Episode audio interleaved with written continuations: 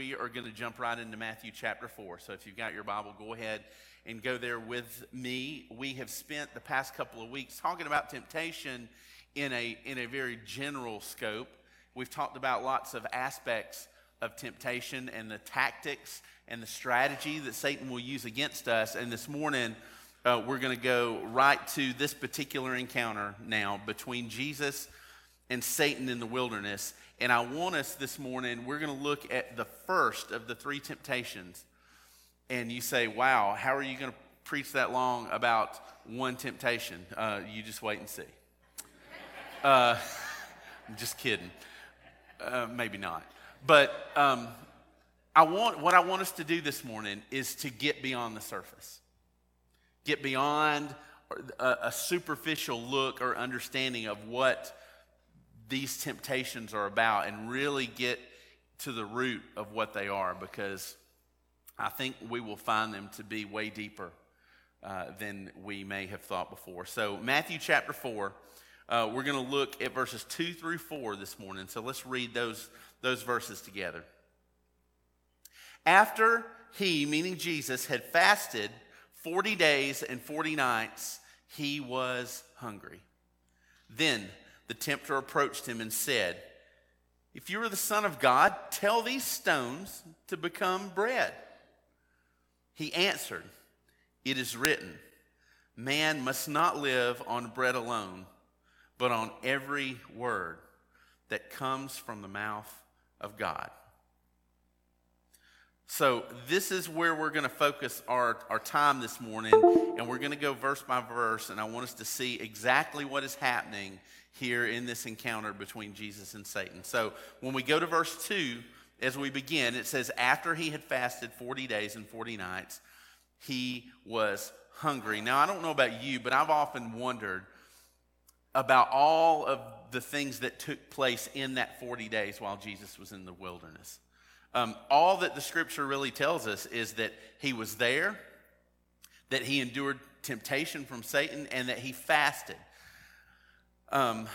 This was an important time of preparation for Jesus. Jesus, he had just been baptized. The Spirit had descended on Christ. The Father had spoken over him. This was the public beginning, very public beginning of his ministry. And immediately after that, the Spirit leads him into the wilderness. And it's obvious that this is a time of preparation for Jesus. Because what did the scripture say to us? That we should consider it joy when we face trials and tests, because those tests produce endurance, right? So Jesus, in his humanity, God had to put him in a place where he could develop that endurance in Jesus' humanness just as much as he had endurance in his divinity. And so he spent this time alone with God. You think of the 40 days that he spent in the wilderness, he was completely by himself. He was undisturbed, undistracted by people. Every time we're in the Gospels, Jesus was constantly surrounded by people. But these 40 days before that public ministry really began, he's alone with God. He's undisturbed. And I just imagine the time that Jesus spent with the Father during that 40 days. I think maybe we read that and we just think Jesus just wandered around in the wilderness kicking rocks for 40 days, thinking about how hungry he was. But I think that Jesus was immersed in an intimacy with God during that 40 days. That there was worship that happened. That Jesus worshiped the Father during that time, that Jesus spent countless hours in prayer to the Father, that he spent sweet fellowship time with God. And I don't know whether you have experienced those kind of times before. I hope you have. I can think of times in my life where I've experienced those kind of things completely alone. We often depend on gatherings to do that for us, don't we? Many of us depend on church and our small groups to create these kind of encounters with God, but Jesus didn't have that, and Jesus had this intimacy with the Father during this time. And Jesus knew that for him to accomplish what God was calling him to do, what God had sent him to do, it would take full obedience, complete obedience. Jesus knew he was going to have to be completely in tune and obedient to every command that the Father gave him. And he knew that that obedience was going to require total dependence. Because remember, Jesus is fully God, he's fully divine, but he's still fully human as well. And so he is going to need to depend upon the Father completely so that he can be obedient to the Father completely. And so the Spirit leads him into this place where his flesh had nothing else to depend on except the Father. He's out in the wilderness. He's alone by himself. He has no roof over his head. He has no. He's choosing. He's instructed by God to fast during this time. His humanness has nothing else to depend on. So all he has is the Father, and I think this teaches us something about ourselves that I think you'll agree with me is true. And here it is. We will only obey Jesus as much as we are depending on Jesus. We will only obey Jesus as much as we're depending on Jesus. Jesus was in the wilderness, had nothing else to depend on, so he was practicing total dependency on the Father. This is what most of us, you and I, will do. We will come into this room and we will sing, "I need you, Lord, I need you," and we will walk out for the rest of the week and never say it again. Until we happen to sing the song again. And you know why we won't need him? Because we have a plethora of other things that we depend on.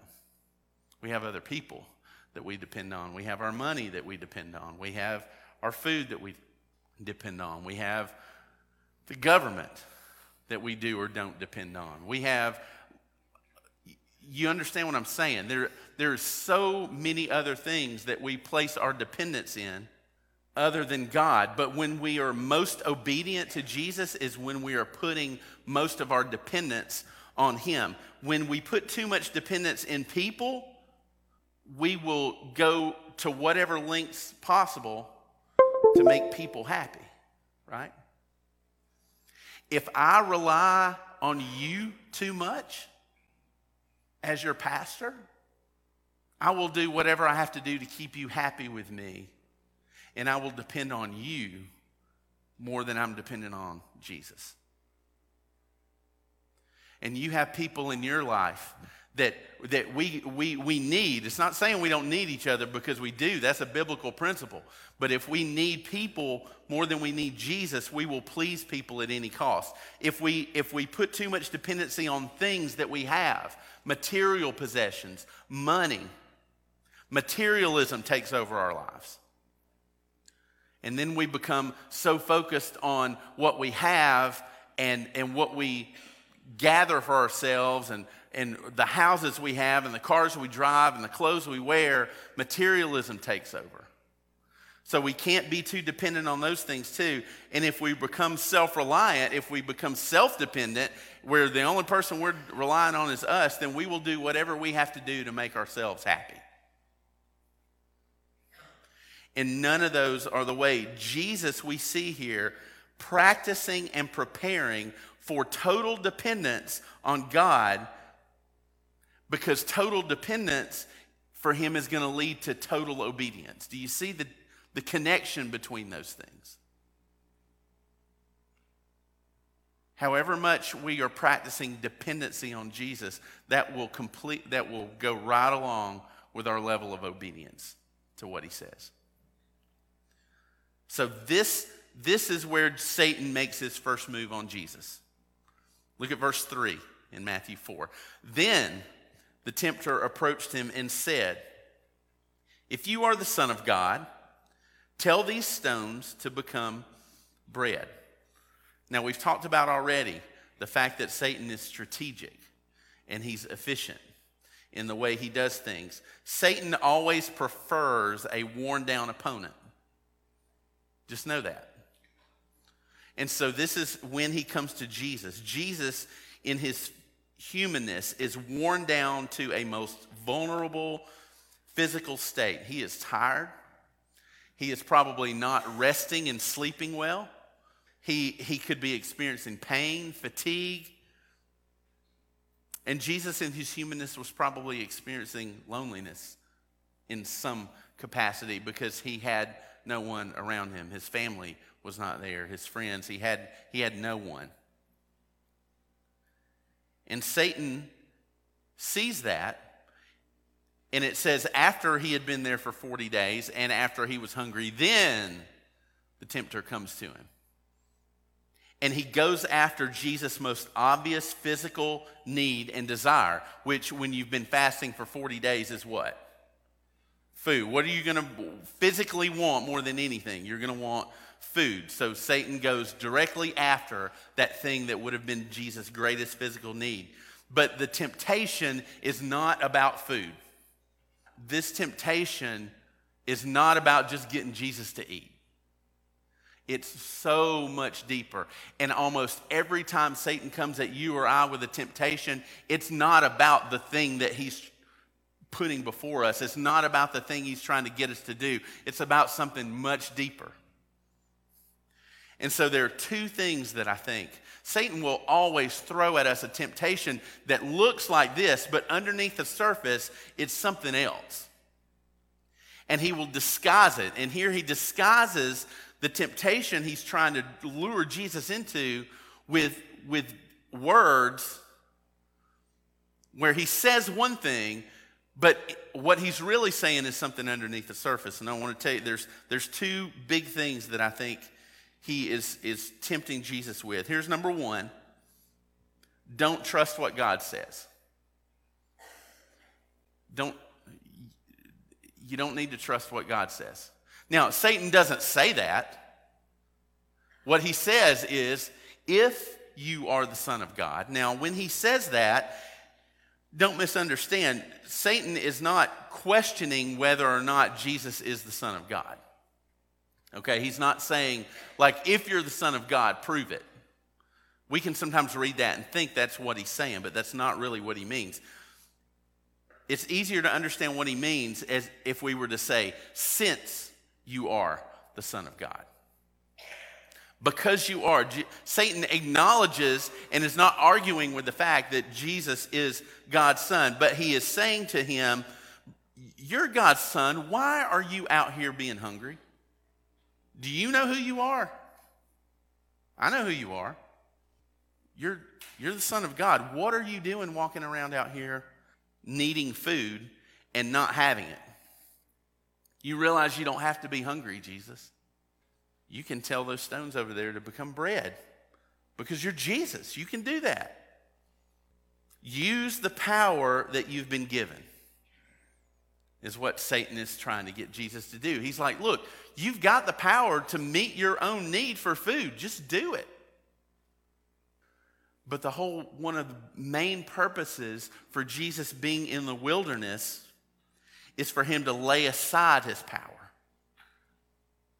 The reason he's been sent into the wilderness is so that he, in his humility before the Father, he could lay his power aside in full dependency and full obedience to what God would have him do from that point forward. So it's not about food, it's about power. Satan's first attempt here is the same as his first attempt with Adam and Eve in the garden, to question God's instruction. What did he say to Adam and Eve? Did God really say you couldn't eat from any of the trees in the garden? Which is exactly what God did not say. Satan's first approach with them was his first approach with Jesus. Question the word of God. Are you sure this is the way it's supposed to be? Just because God said so? Why would God not meet this desire, a reasonable desire? Let me ask you this. When are you most tempted to question God's instructions for you? When, think about that just for your own life. When are you tempted to take the instructions that God has given you in His Word, take those instructions, lay them aside, and in your own power, go after something that is outside of that instruction? Psalm 119, verses 9 through 11 is a great passage to remember. It says, "How can a young man keep his way pure? Answer, by keeping your word. I have sought you with all my heart. Don't let me wander from your commands. I have treasured your word in my heart so that I may not sin against you." There it is. Do you remember Vacation Bible School? Do you remember saying the pledge to the Bible? I pledge allegiance to the Bible, God's holy word, and will make it a lamp to my feet and a light unto my path, and hide its words in my heart. There it is, verse 11, that I may not sin against God. Listen, guys, no matter where culture is going to move, and what is reasonable to people is always going to be changing.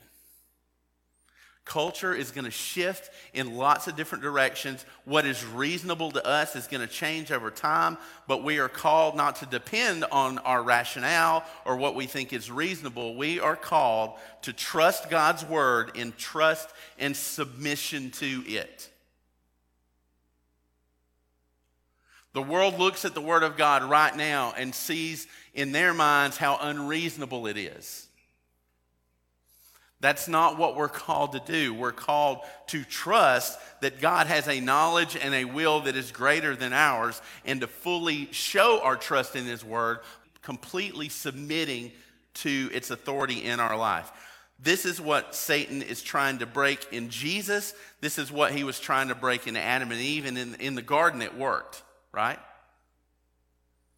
They questioned God's instruction. They questioned what He said, because it seemed reasonable for them to do what He said not to do. So the first thing he will say to us is, don't listen to God. Here's the second thing. He says, if you are the Son of God, tell these stones to become bread. You should have what you want. First, Satan will have us question the Word of God in our life, what He says His will and instruction is. And then second, he will convince us that whatever we want is a good thing to have. And there's nothing wrong with the fact that you want that, and you should have it. This is the temptation of self-gratification, to satisfy our desires outside the love and the provision and the instruction of God. Wherever we find ourselves, to trust that God has placed us there, with whatever we have, trusting that God has given us what we need, to go outside of that and say, you know what, I want something more. God has given me this, He's put me here, but I want something more, and it's not bad for me to want something more, so I'm going to step out of what God has already instructed and provided for me, and I'm going to go after something else on my own. Self-gratification. See, Adam and Eve lost sight of all they had already been given. That was the way Satan lured them into this temptation. God literally said, every tree in the garden is yours, except for one. God had already provided for them everything they could possibly need. But in that moment that their eyes were fixed on the one thing that they couldn't have, they lost sight of everything that they already have. Doesn't He do that with us? When we get in our minds that there's something that we don't have, we turn blind to the bountiful blessings that He has already given us. So this is how he tempts us with self-gratification, okay? I'm going to tell you the strategy here. First, we get confused between what we need and what we want. That's the first thing. We find ourselves in a place where Satan puts this before us, and we get confused. And we confuse ourselves. It's easy to turn a good want into a bad need. It's easy to turn a want for a good thing into a bad desire. There's not many, I would say anybody in here that has a desire for anything right now that's bad. Some of you might want a new car. Nothing wrong with that, right? There's nothing inherently evil in whatever desire you have, like just whatever it is. Sometimes it's not material things. Sometimes it's relationships. Like you want friends, you want a relationship with a guy or a girl. You want your marriage to be better. You want your relationship with your kids to be better. All those things are good things. But what happens when we turn something that we want into something that we need that's outside of what God has provided for us, and then God doesn't meet that need? Let's say here's something that I see that I want, but God hasn't given me that. If I trust that God is going to provide all of my needs, then I can come to grips with the fact that I don't have that. Maybe that's not something that God in his sovereignty and will knows that I really need, and so he's not given me that yet. Maybe he's making plans to give that to me later. But because I see something that I want, and we all do it, and then we turn it into a need, and when God doesn't give us what we want because we've turned it into a need, we all of a sudden see God is not meeting our needs. Are you with me? I'm trying to put into words what's a very internal thing. We see something we want, we decide that we need it. I mean, how many times do you say that in a week? I need this. You see it on Facebook, you see it on Pinterest, you see it on Amazon. I need that. Do you really? But if you want something bad enough, you'll convince yourself that you need it, and then when you don't have it, or you're waiting on God to give it to you because it's a want and not really a need, he's not giving it to you. So now all of a sudden, God's not meeting my needs when he really is. Some of us have a need for, this is where he will come into our marriages. Like there's a need for physical intimacy and love. There's a need for emotional love and connection. And if for some reason it's not as good as we want it to be in our marriage, if God's not providing that, what do? We go outside of that to go find it ourselves. Or that's the temptation. Fashion and materialism. We see something material, fashion-wise, something that we need. God doesn't provide it for us or doesn't provide for us the means to be able to get that. So what do? We go after it ourselves. We go into debt. We mismanage all of the stuff that he has already given us so that we can go after this thing that he didn't really give us the money to be able to have that, but because we want it so much, we've convinced ourselves that we need it, so we go after it and get it. And now we're in much worse shape than we were before. Professional success. Maybe we want to climb the ladder, but it's not happening the way we want it to. So because we need to do this and this to get to the top, we will step on whoever we have to step on to get to where we want to be. You see what we do? Are you with me? I want to see a few of you shaking your heads because I want so desperately for you to get this.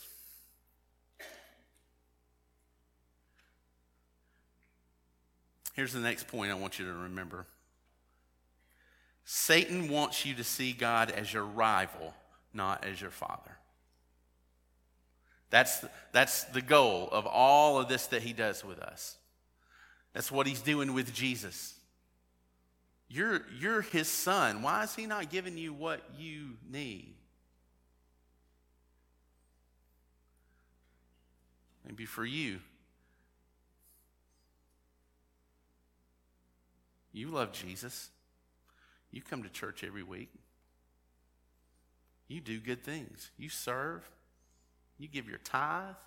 You do all of these things. You're honest. You're good. There's something that I want. Why hasn't God given you that? That's not a bad thing for you to want, is it? Well, if God's not going to give it to you, maybe you should just go after it yourself.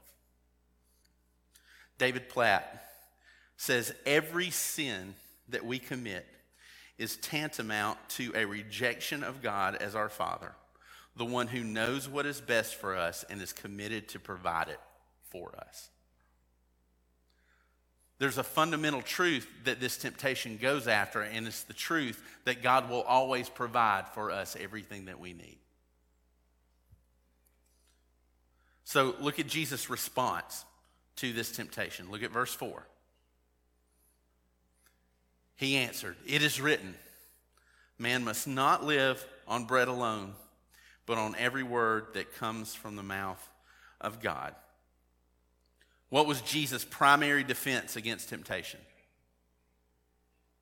The Word. It was Scripture. What did Psalm 119 say?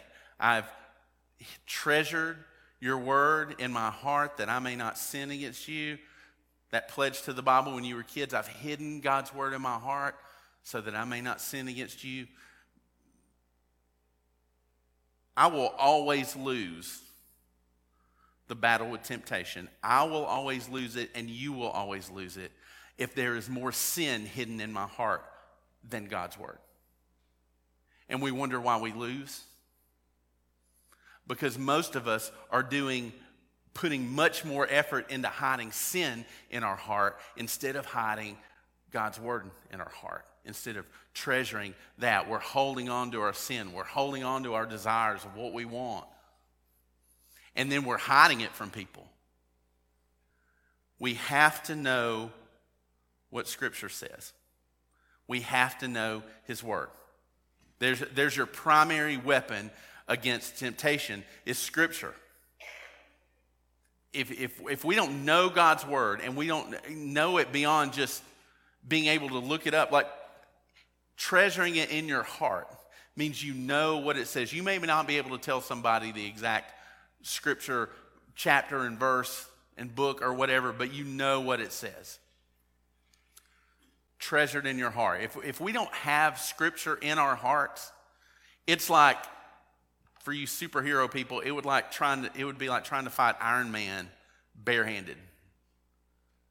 Like it's useless. You're gonna lose. We're in a supernatural battle. So Jesus turned to Scripture. That was his primary defense. He turned to God's Word, and I want you to know, he didn't just, like, he was quoting from the Old Testament there, and I want to take you to where he was quoting, and I want you to see the correlation. Like, why did Jesus choose this Scripture to counteract the temptation that Satan was bringing to him? It's in Deuteronomy 8, and you can write a note of it and go back, but I'm going to show it to you. Last week, we read Deuteronomy 8, verses 1 and 2, right? The instructions of Moses to the people as they were saying, this is why God has brought you into the wilderness, to humble you and to test you. I want to read to you verses 2 and verse 3, which is what Jesus is quoting here. Deuteronomy 8, verse 2 says, remember that the Lord your God led you on the entire journey these 40 years in the wilderness so that he might humble you and test you to know what was in your heart, whether or not you would keep his commandments. That's what we saw last week. Now, going down to verse 3. He humbled you by letting you go hungry. Then he gave you manna to eat, which you and your ancestors had not known, so that you might learn that man does not live on bread alone, but on every word that comes from the mouth of the Lord. So Jesus directly quotes to Satan Deuteronomy chapter 8, verse 3. And look at verse 3. It says, God humbled you by letting you go hungry. He allowed the people to be hungry. Why? So that later on he could provide for their need and they could see his faithfulness. Sometimes some of us are not seeing the faithfulness of God to provide our needs for us because we're in too big of a hurry meeting those needs for ourselves. Jesus was literally reliving the testing of Israel here in the wilderness. You remember? We said they were there for 40 years. He was in the wilderness for 40 days. Same temptations. God allowed Israel to go hungry, to be hungry in the wilderness so that they would learn to what? Fully depend on him for everything they need. And then he met their need. And we're supposed to be drawn closer to him because he met their needs and they see his faithfulness and goodness. Jesus is reliving the same thing here, but he's being tempted by Satan. Don't trust the Father for what it is that you need. Just make it happen yourself. But Jesus is successful. Jesus is trusting in his Father in a way that Israel did not. And that was to meet every physical need that he had according to his will. Jesus said, no. I'm not going to do that because I understand the purpose. I understand why I'm here. And I'm putting all of my dependency on the Father because my Father is good. And my Father has promised to meet every one of my needs. Israel lost their trust in God, their trust in his goodness to provide for them. And so what did they do in the wilderness when they lost their trust in God to provide for them everything they needed? You know what they did? By their own power, they made gods for themselves. You remember? They took all their gold, made a big golden cow out of it, danced around it, worshiped it. When God didn't give them what they wanted, when they wanted it, they found for themselves a God who would. This is what we do.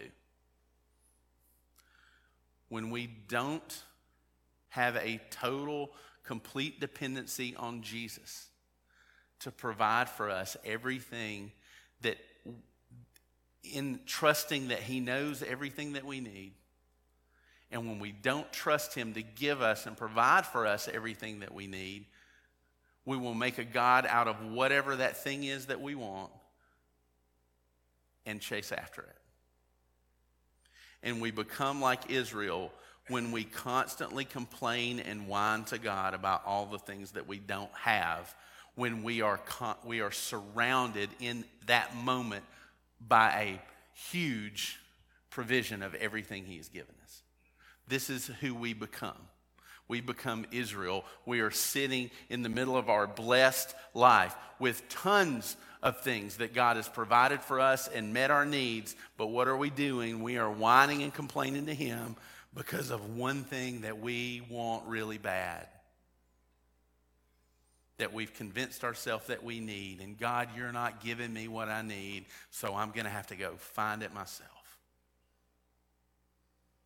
The key to overcoming this temptation, though, you may think, okay, Eric, well, if I'm going to overcome this in my life, the way for me to overcome it is to just quit wanting stuff, right?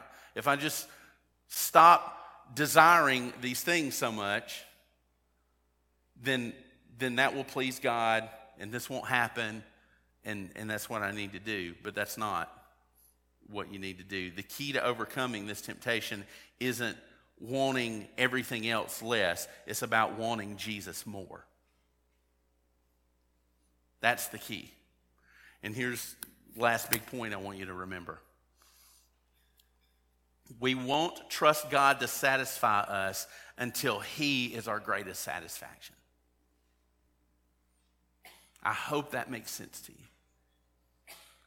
You will never be able to fully trust Jesus to satisfy and meet all your needs until he is the thing that you're most satisfied in. It's him. Jesus was able to endure that temptation because he had spent all of that time, that 40 days with the Father, he had spent praying, that connection we talked about at the beginning that he had with the Father. He had such delight and satisfaction in the relationship that he had with the Father. Bread was not a big deal. And the trick for us is not to just program ourselves to quit wanting things. It's perspective. If my desire and my satisfaction in who he is and what he does in my life, that can go to a point where when I look at all these other things, it's like, that's not really that big a deal.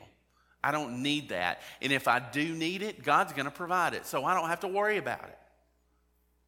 I don't have to chase after it. Listen to what Jesus said in John chapter 4, verses 31 through 34. Listen.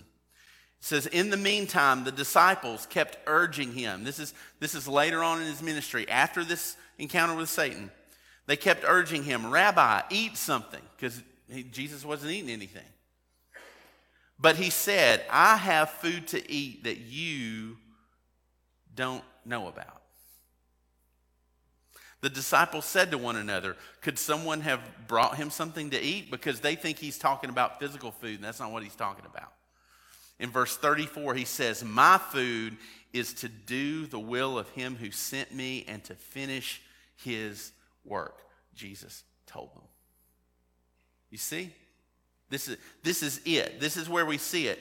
Jesus was filled with something greater, and it was the joy of his relationship with the Father and the satisfaction of living completely in his will, in that complete dependence on the Father to give him everything that he needs to accomplish the mission that the Father has called him to. So he wasn't worried about fish. He wasn't worried about bread because his soul was satisfied with something way better. Psalm 107, verses 8 and 9 says, let them give thanks to the Lord for his faithful love and his wondrous works for all humanity. For he has, what? Satisfied the thirsty and filled the hungry with good things. That verse isn't about food and water. It's about your soul. It's about the souls of people. We'll always be looking for the next best thing, until we can finally let Jesus be our greatest desire. Let Jesus be our greatest fulfillment. Then all that we're tempted to chase after outside of his plan and his will for us and his purpose for us will always look small.